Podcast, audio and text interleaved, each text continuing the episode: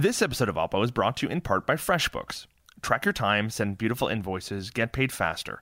FreshBooks is incredibly useful for small businesses and freelancers like me. Try it out with a free 30-day trial. Just go to freshbooks.com slash oppo and enter OPPO in the How Did You Hear About Us section. That's freshbooks.com slash oppo and enter OPPO. This holiday season, why not be generous to your future self? Open an online investing account with WealthBar, then sit back and just watch your money grow. WealthBar gives you access to the same investment strategies that millionaires use at fees that are less than a half of traditional investments. WealthBar has a special offer for Oppo listeners. Open an account online today and get $100 towards growing your money. Visit wealthbar.com slash Canadaland. From Canadaland, this is Oppo.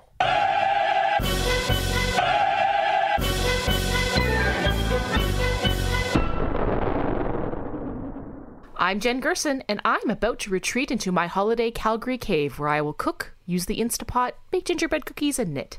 And I'm Justin Ling, parked somewhere outside of Montreal in my car. And I'm going to spend the holidays talking to my family about next steps in terms of any possible run for the Conservative leadership.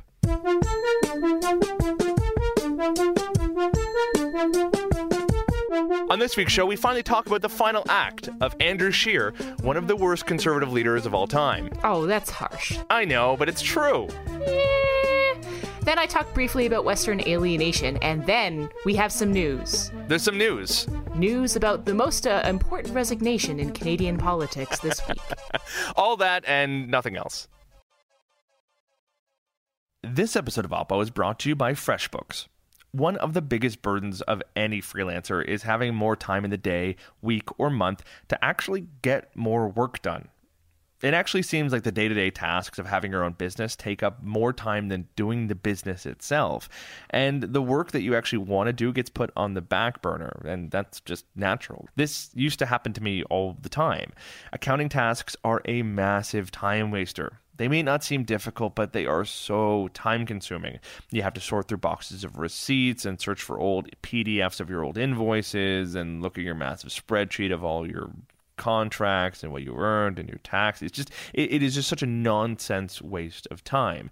Surely in the year 2019 we can figure out something better. Well, we have. FreshBooks accounting software saves up to 192 hours a year because it makes taking care of your books that much easier. That's 192 hours you can spend on networking, sales calls, training, filing access to information requests, annoying government bureaucrats, or really anything you didn't have time for otherwise. The beauty of FreshBooks is that there's really no learning curve, so you can just jump right in and start organizing your books in a flash. It's also the perfect time of year to start thinking about tax season. I mean, any time of year is the perfect time of year to start thinking about tax season. So start moving your spreadsheets to FreshBooks now, and you'll save even more time when you have to file your taxes. And if that's not incentive enough, we're offering a free 30-day trial of FreshBooks for all of our listeners.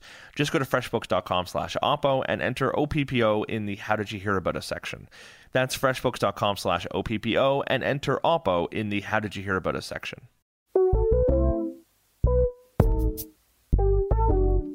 And now for the second and last edition of the shortest lived Oppo segment ever, the Andrew Scheer Leadership Death Watch. So, Jen, as you may already be aware, Andrew Scheer tendered his resignation as leader of the Conservative Party of Canada last Thursday, surprising nobody that he was leaving, surprising everyone that he did so quite so suddenly after trying to mount a fulsome bid to keep his job. Were you kind of surprised when you heard this news? Yeah, I mean, of course, last week's show, I made the prediction that he was going to stay on until the new year. He did this just to fuck with me. I swear to God, Andrew Scheer listens to this show and resigned just to me. You know, we have to have a conversation, Justin, about your predictive qualities in politics. hey, listen, I've always said I'm very good at describing what has already happened. I'm not so good at describing what's about to happen. You're really terrible at this. This is like your one fatal flaw, and it's it's very amusing for me. I say what should happen, not what's going to happen. Okay, so let's talk about what did happen. Right. So it, it emerged basically Thursday late morning that Andrew Scheer was gonzo. He announced it at a caucus meeting, um, and then suddenly it was breaking all over the place. But there was conflicting reports about why exactly he left. In the early hour after it happened, uh, we saw some reports that John Baird's review of the last campaign had landed on Andrew Scheer's desk, and that was the reason only to get contradicted by John Baird himself, who said, I haven't even written the damn thing yet, so no, that's not why. And then this report trickles out that Andrew Scheer was taking party money to put his kids in private school. And then it came out that in fact, he wasn't really just taking party money to put his kids in private school. In fact, the party had agreed in some capacity to pay the difference in the private school tuition between his kid's school in Regina and the kid's school in Ottawa, and that this was part of moving expenses and a, and a compensation package. But then it came out that yes, they were paying the differential between the two tuitions, but that the Conservative Fund didn't know anything about it. Of course, the Conservative Fund is the organization that manages the money and is still chaired by Stephen Harper and kind of run by by the Harperites, and they were none too happy that Andrew Scheer was using party money for his kids' schooling. Yeah, here's where I think we need to add just a few heaping piles of salt onto this because, you know, the Conservative Fund is not like some petty cash box that Andrew Scheer can just reach into and grab some cash out, running away. That's not how any of this shit works. It's very, very common for parties to top up um, leaders' salaries and compensations and all sorts of things. I mean, a lot of parties do this kind of secretly they're not necessarily super transparent about it but it's not uncommon for them to do this. And also you know for Scheer to have gotten these expenses written off it's not like he can write himself a check. He would have needed right. signers at senior levels within the party in order to sign this off. So what i think probably happened here and this is just speculation on my part is that the board sort of signed off on some broad, relatively vaguely um, stipulated compensation package to Andrew Scheer, and then Scheer sort of negotiated to have those um, tuition expenses as part of that broader compensation package, which might explain why some of the senior members of the party maybe weren't spe- aware of the specifics because they wouldn't be aware of the specifics. They wouldn't be aware of the line items. My understanding, that's exactly what happened. The board approved a line item for basically moving expenses that was supposed to cover everything from his transition because, as I understand it, his kid stayed behind in Saskatchewan while he was speaker, and that part of him becoming a leader meant that the whole family moved up to Ottawa into Stornoway, the official opposition residence. Um, and the director of the Conservative Party, not the fund, approved this basically the subsidy for his kids' tuition at private school, um, but the board never knew about that one particular spending item, and apparently they were quite upset. You saw unnamed sources from the Conservative Fund basically uh, outraged in the media, and from my understanding, that wasn't just any random person. That was either Stephen Harper himself as the unnamed source or someone very close to Stephen Harper that, you know, you don't speak for Stephen Harper's cabal of conservatives without Stephen Harper knowing about it. So there's some interesting palace intrigue here. Okay, but this anger is pretty freaking convenient as well. You know, it sounds to me like what actually happened is that someone at the senior levels of the party decided that Scheer had to go, and this was just going to be the cleanest way to take him out.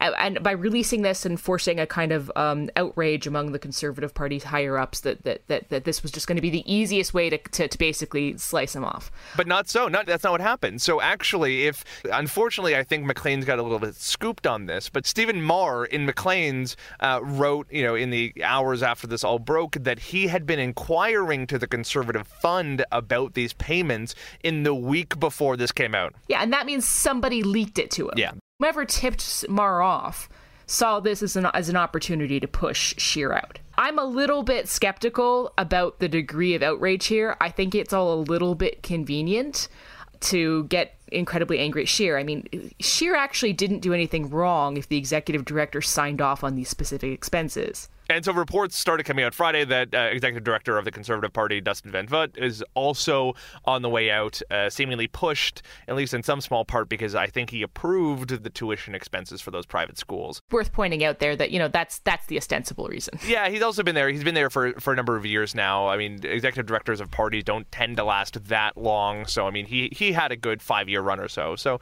yeah, not bad ultimately the Conservative Party is a private club, and how they manage their own expenses internally is up to them. Any party has the choice to, you know, direct its expenses as it sees fit. And the only people who really have a right to be angry about this are potentially Conservative Party donors because it's their money, right, to their organization. This was this isn't taxpayer money.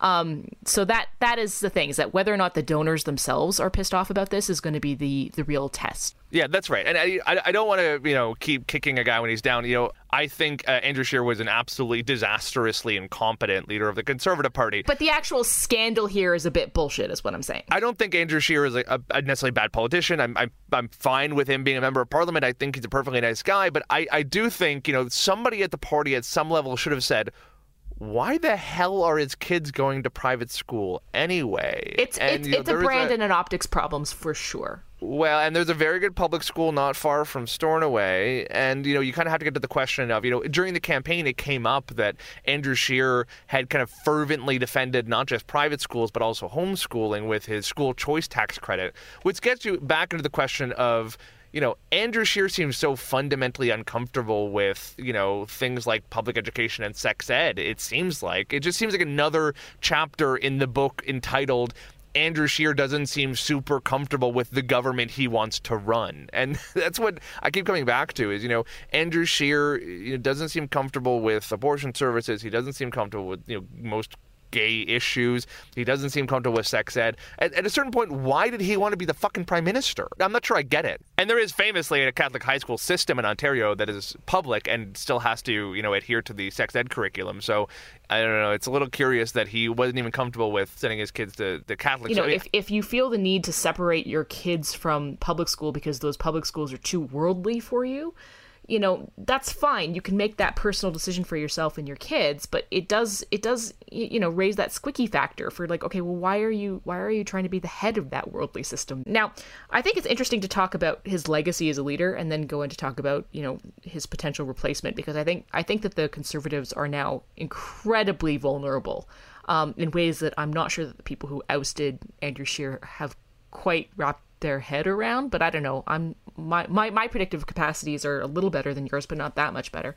I actually think kind of the opposite. I think the conservatives are now in a perfect spot. I mean if andrew scheer had clung on till april and got ousted then or had gotten sort of a half-assed mandate from the membership which was quite likely um, they would be in a much worse spot. I mean it would have been a fundamentally disgruntled unhappy party. The people who had tried to put the knives in his back would have been on the outs. Andrew scheer would have not have had a organizational capacity to sort of run the next campaign. He would have had to rely on his same group of sycophants to keep things together, and the party would have just been not enthused going into the next campaign, which could come, you know, at any point in time. Now, at least, they have you know the the benefit of time to actually go and pick a leader. Um, I think if they're smart, they would make it, the race short as humanly possible because they cannot afford to have like another year and a half long leadership race that brings in every Yahoo and and whack job. They need to have someone installed like in the next three to six months at, at a max. I, I don't think that's actually feasible under their constitution. We'll see. I mean, they they have to have their convention in April, um, so I, I, doubt that they can get a vote together by then. But if they would be very smart to do so,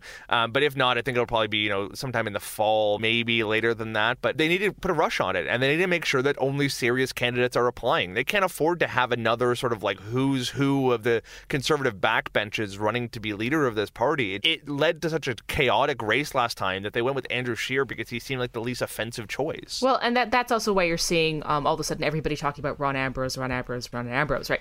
There is a, a vested interest among anybody established within the party to create such a clear and obvious front runner that nobody will think to come up and challenge her, right? Yeah. Um, Peter MacKay and Erin O'Toole have announced that they are going to run or they're they're preparing to run. You're hearing Christy Clark, but I mean, it does seem to be like the the, the out of the gate favorite is Ambrose. Many many people we were touting Christy Clark's name in the last couple days.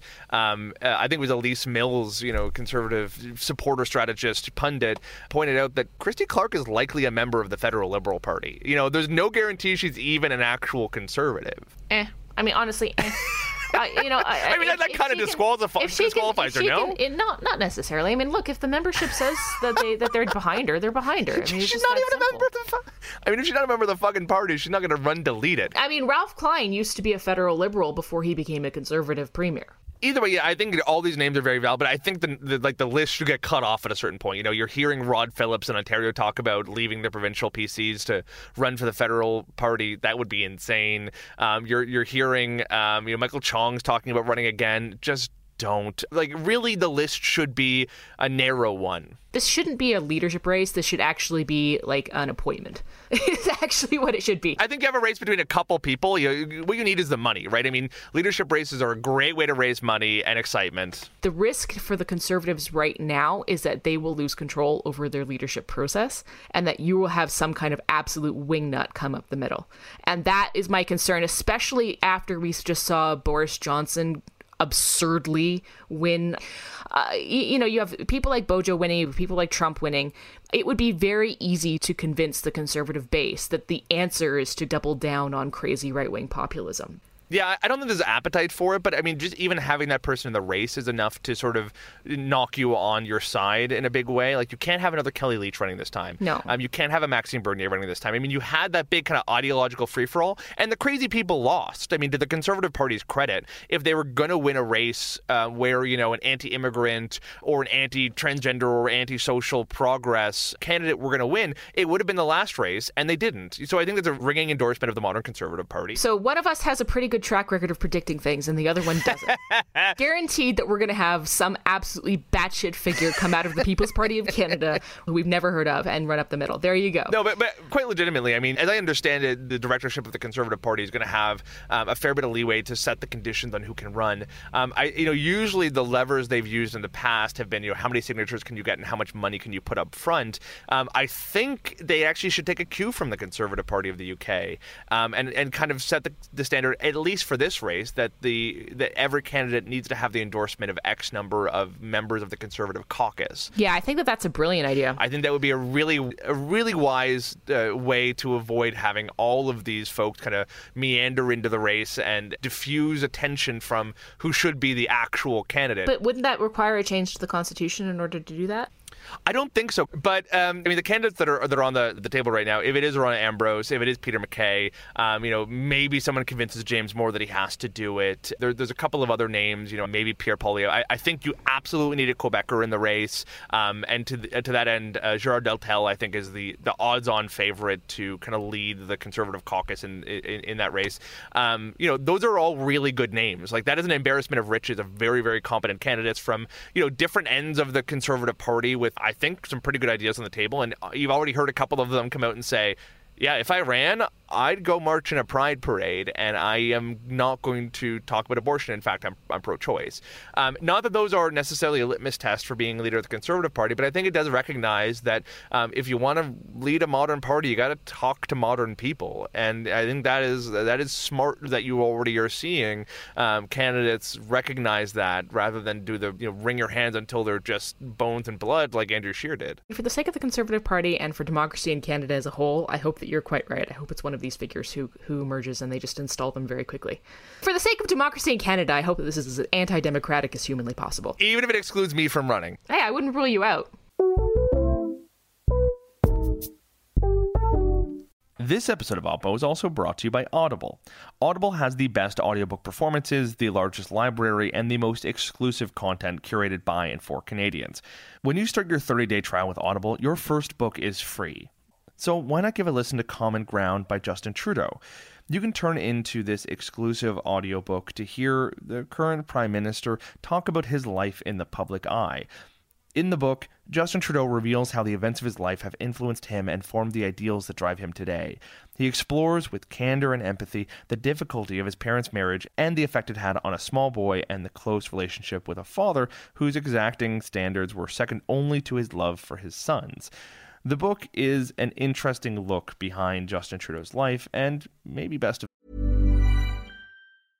Selling a little or a lot?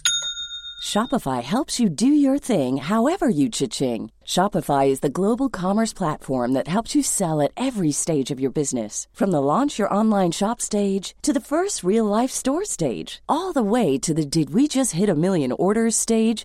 Shopify is there to help you grow. Shopify helps you turn browsers into buyers with the internet's best converting checkout. 36% better on average compared to other leading commerce platforms because businesses that grow grow with Shopify. Get a $1 per month trial period at shopify.com/work. shopify.com/work. all, the foreword is read by the author. Okay, let's say you don't even like Justin Trudeau. Well, you know what? The upside is that it's narrated by Colm Feore, the noted actor who, yes, played Justin Trudeau's father in the television film Trudeau, but is also in so many other things. Of course, he was in Bon Cop, Bad Cop, everyone's favorite Quebecois film, Chronicles of Riddick, he was on 24, he was on House of Cards. There's no reason not to listen to Justin Trudeau's autobiography as narrated by Colm Feore. And you can get that on Audible for free when you start your 30-day trial. You can learn more at audible.ca slash Canada. That's audible.ca slash C-A-N-A-D-A. And now it's time for Jen Gerson's Western. And by that I mean Alberta, not necessarily Saskatchewan, not Manitoba and BC, definitely not BC, but maybe Saskatchewan, but we'll see. Alienation Corner! I like that the name's getting longer and longer every episode. So, a couple of things are happening in uh, the most aggrieved corner of the country. Um, the first is that the government of Alberta debuted its energy war room known as the Canadian Energy Centre. We are going to begin systematically through the Canadian Energy Centre uh, to respond to a highly coordinated and largely foreign funded campaign to landlock Canada's responsibly produced resources. The Centre will take a fact based approach, counteracting myths and lies being spread about our province and about our energy sector where do you even begin with this one? I don't necessarily have a problem with the government of Alberta taking a really aggressive strategy to counter misconceptions or myths or just outright factual falsehoods about the oil sands. That's just basic communications to me. Any government would do that. Calling it a war room is kind of dumb. Frankly, it's misguided. It, it just sort of sets you up to be on an adversarial and aggressive path against the people you actually need to win over. But fine, I, that I don't have a problem with. What's really interesting to me is the way that they've set this up, because um, you know when the Canadian Energy Centre was launched, um, the minister in charge, Sonya Savage, told reporters that it would be open for requests under the Alberta's Freedom of Information and Privacy Act, which means that people could FOIP what exactly what was going on there, as they would be able to do with any other government arm or agency. However, in a follow up statement, the press secretary to the premier said, Nope, not the case. The CEC's internal operations are not subject to FOIP, as this would provide a tactical and or strategic advantage to the very foreign-funded special interests the CEC is looking to counter. I mean, it's almost like a Lord of the Rings style fantasy world that they have established in their heads. Alberta has always been at war with Greenpeace. I mean, it's kind of amazing that the world that they live in they think that like hey if we do some foips to find out exactly what you're doing with taxpayer money you know, you might be giving a strategic advantage to the foreign funded radical green. Pe- I just. It's always a pretty good sign of uh, where a government's doing bad things based yeah. on what they're not allowing you to file ATIPs for. That's pretty much it. This is, I, I think, borderline corruption. Like, this is, this is bad. I mean, it's an abuse of taxpayer money. It's an assault, honestly, on free political speech. I mean, you can build this as foreign funding of environmental groups all you want, but at the end of the day, it's not targeting foreign groups. It's targeting domestic groups who you allege are only making the speech they're making because they're getting foreign money, which is a fundamentally flawed premise. Well, this has been completely debunked. This is the problem. That they're also holding a, an entire inquiry, and we talked about this on Oppo before about like like almost half the funds of this inquiry are going to a law firm that happens to be have a partner who's the son of the blah blah blah blah blah. There's all kinds of issues around that, but like the whole idea that the only reason why the oil sands are being attacked is because of these foreign funded radicals is bullshit that has been totally debunked. I mean, again, we've talked about this in Oppo in the past. There, there is some legitimacy to the claim that you know there was some foreign money going to some NGOs and environmental groups to help them do what they would have been doing anyway, which is attacking the oil sands for reasons that are totally understandable and explicable. Um, and, and, most of that money and most of that um, whole strategy completely dried up after 2015 when the Notley government introduced its its own sustainable climate action plan, a very progressive one. Yeah. Um, the, the whole thing just died down shortly after that. They couldn't get funding for it anymore because it's like, yeah, well, you know, we- we came to a compromise on this. That's right. So like it's it's shadowboxing is all that they want to do at this point. It's trying to direct anger. I mean, like Greenpeace doesn't set the point of crude, right? Like, sure, Greenpeace may have had a, a role to play in the Sierra Club and all the others, may have had a role to play in building a you know a public consensus against multiple pipeline projects, but also public consensus isn't really what killed these pipeline projects. I mean, fundamentally, the price of oil did. a lot of things did. But the thing that I would say also is there's nothing wrong with the government, you know, countering particular quote unquote attacks on the oil sands if those attacks are inaccurate, wrong, or misleading. Like, you know, the previous Notley government did that too. All go- all Alberta governments have said, well, no, this isn't accurate. And if your idea of a war room is like writing Canadian Geographic a letter spelling out what they got wrong in their story, I have no problem with that. That's an appropriate thing for the government to do, and that is not an attack on free speech. You don't need a war room to do that. Yeah, no, you just need a communications department. So, I mean, if, if this is sort of a euphemistically named communication strategy, I really have not so much a problem with it. But the fact that they are not allowing FOIPs it should be setting off huge red flags for everybody, as it Yes. is for me. FOI the hell out of all of the other departments in, in hopes of getting their emails. That's what I, that's what I'll tell all the Alberta reporters out there. Yeah, Treasury or something like that, right? Um, and then, of course, there have been some reports that suggest that uh, Jason Kenney's popularity is in decline. Um, this is amid campaigns by a lot of the labor groups out here to fight back against some of the cuts that are going to be taking place to nurses and doctors and healthcare, uh, education, those sorts of things. So um, his cuts, predictably, are fairly unpopular. Um, the degree to which his popularity is plummeted, I think, is a matter of some dispute, depending on which polling firm you're going to pay attention to. But I mean, it does appear to be moving the needle, which I'm sure Kenney predicted, which is why he's getting all these cuts done in year one of his term. Yeah, I mean, based on one of the most recent polls, he's one of the least popular premiers in the country. Uh, Also, not surprising for a first-term premier who's making some pretty deep cuts. I mean, that that kind of happens to all premiers who decide to hack and slash uh, health and education funding. I, I do suspect that you know it's a little too early for reports of his death. Oh, yeah. He has three years to start spending again and and win back his constituency. Oh yeah, yeah, no, no, no. I mean, this is this is a blip for him and a fairly predictable one, and one that I'm sure that he sort of budgeted for. I mean, but it's not just the cuts though. It's the cuts. It's the fact that you know all of these aggressive moves and, and belligerent, you know, fish shaking doesn't appear to be bringing business back. Um, the economy doesn't appear to be improving. Oh, who could have Who could have foreseen foreseen that? Literally everybody. Whomst could have predicted that yelling at the economy doesn't make yeah, it better? exactly. Um, and then also, you know, you get this weird corrupt shit that people got so sick of with the old PCs because, of course, it's all the same old boys around Jason Kenney as used to be around the old PC guys. So, you know, you have firing of the elections commissioner and you have, you know, dodgy inquiry contracts going to friends of the government. And then you have weird stuff with the Canadian Energy Center. And like, what are you doing? What exactly are you doing? Do we actually trust Yeah. you to do any of this stuff? You've got, oh, then this one was really fun, sort of, sort of redirecting pension funds, teacher pension funds into potentially oil and gas industry players who um, aren't going to give them the best return on their on their retirement funds. I mean, like, there's all kinds of just creepy, dodgy stuff going on behind the scenes that people are, are trying to cover up with saber rattling, and it's I, I think that it, it's not a good look. New boss, same as the old boss. This holiday season, why not be a little more generous to your future self?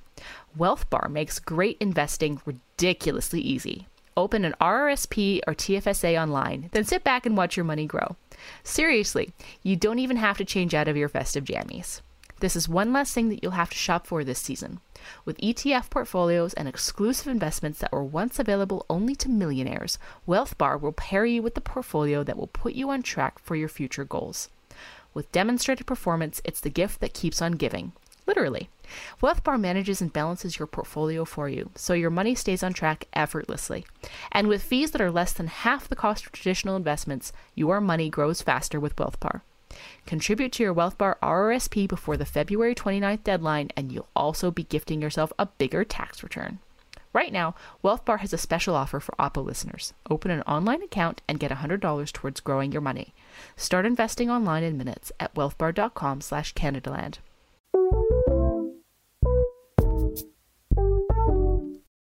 And now for a new segment I'd like to introduce to Oppo, the East Coast Alienation Corner, where I announce that I'm alienated from federal politics, and as such, I'm resigning from Oppo. Da, da, da. The big resignation news of this week is not Andrew Scheer's departure from the Conservative Party, but in fact that I will not be returning to Oppo in the new year. So cue the waterworks now. I'm actually quite upset about this, Justin. That's fair. I mean, I thought that when we started Oppo that it was really going to be about us hating each other, but over time I've come to like you. It turns out the real Oppo were the friends we made along the way. So, Justin, explain to us and our audience a little bit about why you're abandoning me to the masses. it it really goes down to the fact that I think I hate politics now.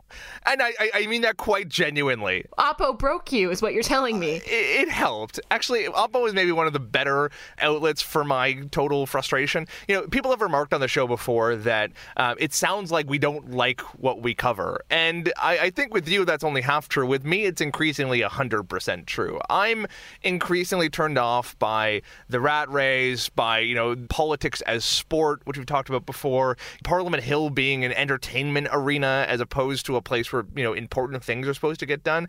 And it's bumming me out in such a way that I don't know that I want to be in it anymore. It's funny because I came to this from the totally the opposite point of view is that you know, you know, I came into journalism very much as a general assignment reporter. I did not have a specialization for many, many, many years. And, you know, then I happened to get a job at the National Post in 2012 in Alberta. And Alberta, by the way, at that point was like an absolute death zone for politics. It was not the place you went to for any kind of political journalism career. But in 2012, all of that changed because I got started my job at the National Post just as Alison Redford was elected, and then everything in this province got fucking wild.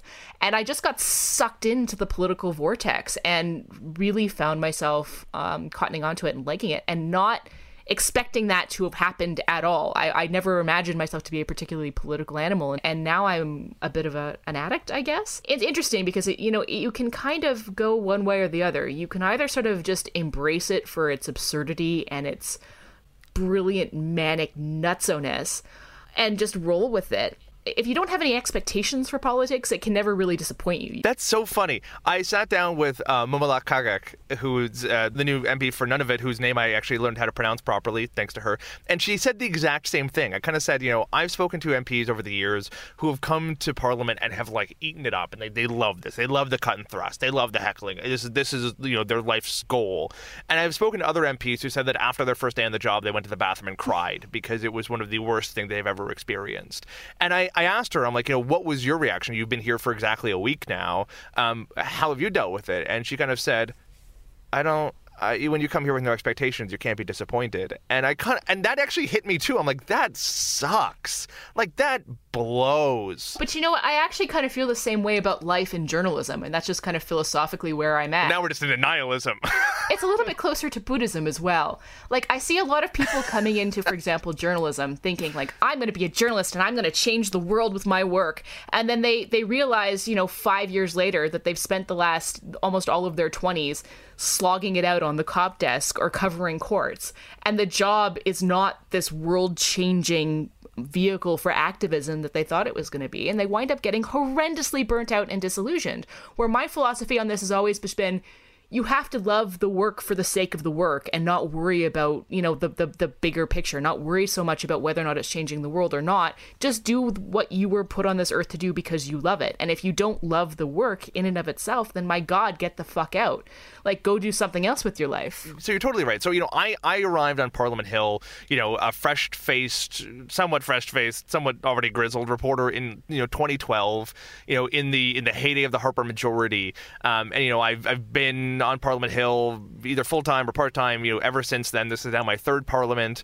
Um, and it is getting worse. Like first off, it's getting worse. You know, the the amount of, you know, thoughtful not even debate because the House of Commons has always been a bit of a mess, but the amount of like thoughtful scrutiny and work that goes into bills and into major issues, I think we're losing it. You know, and I think the coverage has gotten worse with declining newsrooms and all this. I, I think the atmosphere on the Hill is is worse than it was even in the Harper era. I, you know, I don't think there's actually um, you know a thoughtful, reasoned, at least conversation about important issues in the way there was before. And and in the last little while, I've taken kind of the Marie Kondo approach to journalism. It's you know, is this bringing me joy slash is this helping? And you, know, we had Jeff Balling on the show a couple weeks ago, and you heard me say to him a couple times, you know, I think you're actively hurting democracy, and it, it did kind of force me to look back and kind of go, well, wait, am I helping? You are leaving the show with all good blessings and love and just so our audience knows we will be bringing in some some other person some other people you'll see in a couple of weeks and we're going to hope that it works out. They'll never replace me. they'll never replace you but we'll do our best. Um actually we've got people who are way better than justin. Don't even worry about it.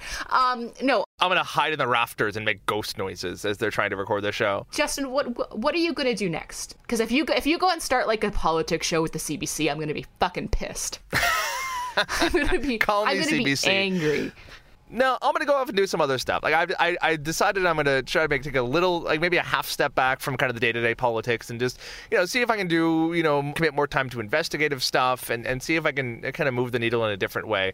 Um, and if it means me not having to, you know, follow the TikTok of the Conservative Party leadership race, then uh, you know what, could be worse. Meanwhile, I think this Conservative Leadership Party race is going to be hilariously interesting, um, and I cannot wait for it. I'm gonna watch it from uh, maybe a, a sane distance. I, that's fair. And also, maybe it's a little bit easier for me being in Calgary because everything in my life is not consumed by politics. Yeah, and I'm still obsessed with journalism. Like I still, I have a book I have to finish. I'm working on a documentary series. Yeah, you really got to get on that book, buddy. It's coming along, and if my agent's listening, it's almost done. I swear to God. yeah, how many deadlines have you missed? Be honest. All of them. Sakes, Justin. Fuck sakes. It'll be out in September. Look for it then. All right, on your way out, here's what I would like to do, Justin. I would like to do this for you. No, The road is long. thank you. Can I regift this to somebody? A winding turns. I'd like to be excluded from this narrative. Who knows where? Who knows? Can I where? can I quit before the the credits happen? I am strong, strong enough to carry him. Yeah. Can we go? Can we go straight to the straight to the bridge? Heavy. He is my brother. Ah, okay, that's it. Great, cool. Song over. That was the whole song.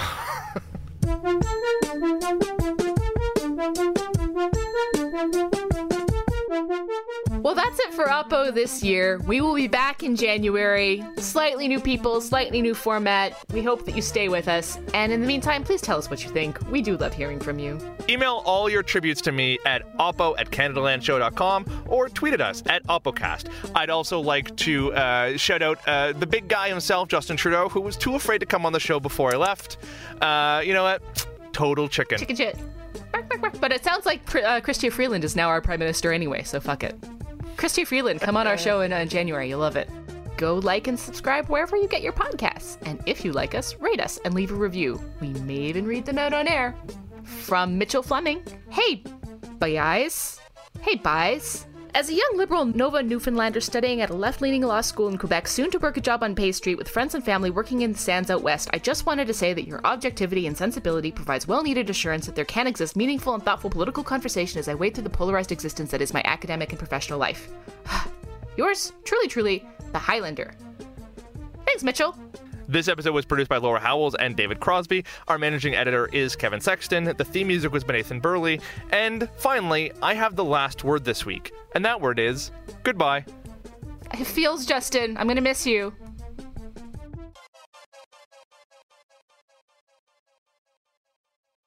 He is my brother. Okay.